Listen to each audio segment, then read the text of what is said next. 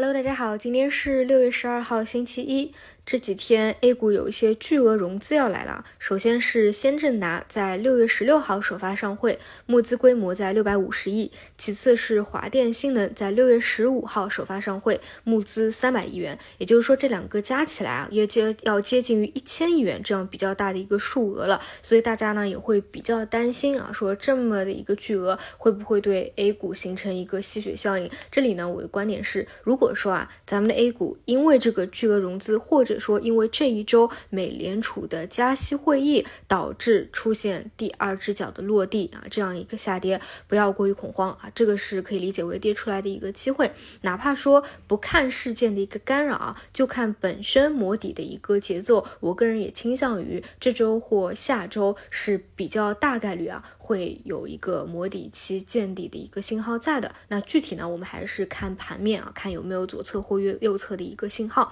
其次呢，我们再说。回板块啊，嗯，星期五或者说上周呢，基本上有两个方向还是比较聚焦的，一个呢是政策博弈型的啊，比如说汽车线，另外一个呢就是老的主线啊，AI 线。那首先呢，我们来看 AI 板块，整体呢板块指数还在平台当中啊，更多是强一天弱一天的震荡走势。这里呢，如果说想要今天延续走强的话，首先就是之前拉升了一波啊，出现负反馈的宏博股份啊之类。你不能再加强它一个负反馈。其次呢，星期四、星期五顶上去的，像华为算力线啊，能够继续向上啊，打出一个持续性来。这些呢是你可以作为的一个参考点啊。那最近高低切的一个内部轮动的动作也比较明显。除此以外呢，就是汽车线啊这一块，说到底还是一个政策博弈复苏线的一个预期。就比如现在市场的最高标，其实呢就是兼具内需和外需两个抓手的。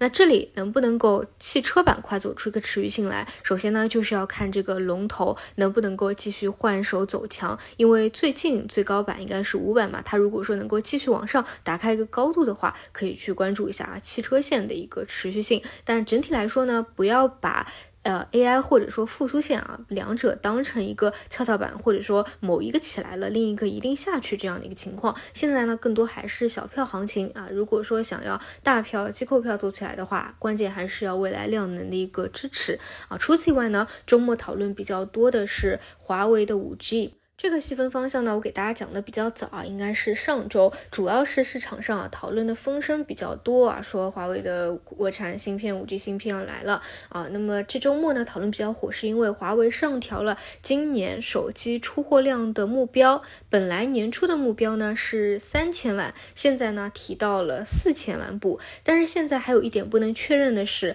五 G 手机的芯片到底是用麒麟呢，还是用高通的？那有一个说法啊就是说。高通为了不给华为交专利费，所以呢，给华为使用的是第一代的五 G 芯片。但其实啊，有一个逻辑是，不管用的是高通还是不用高通的，其实呢，你国产替代的这个进程是不会降低的，因为它今天可以给你提供，它明天就可以不给你提供。所以，国产五 G 芯片这个赛道和方向，如果资金要去挖掘。以及走出一波持续性的行情啊，无论是华为上调手机出货量的目标这样一个事实，还是国产替代的这样一个远景啊，其实都是支持的啊，并不是完全的炒作啊，这个也是有业绩落实的。只是说呢，因为这个短期啊，周末因为呃出来的比较早嘛，所以大家研究的也比较多，所以呢可能会导致一个高开啊，那这种的话就不太好接，得再去看一看具体的情况。但是这条线啊，算是一个新方向啊，慢慢的被大家去熟知和讨。论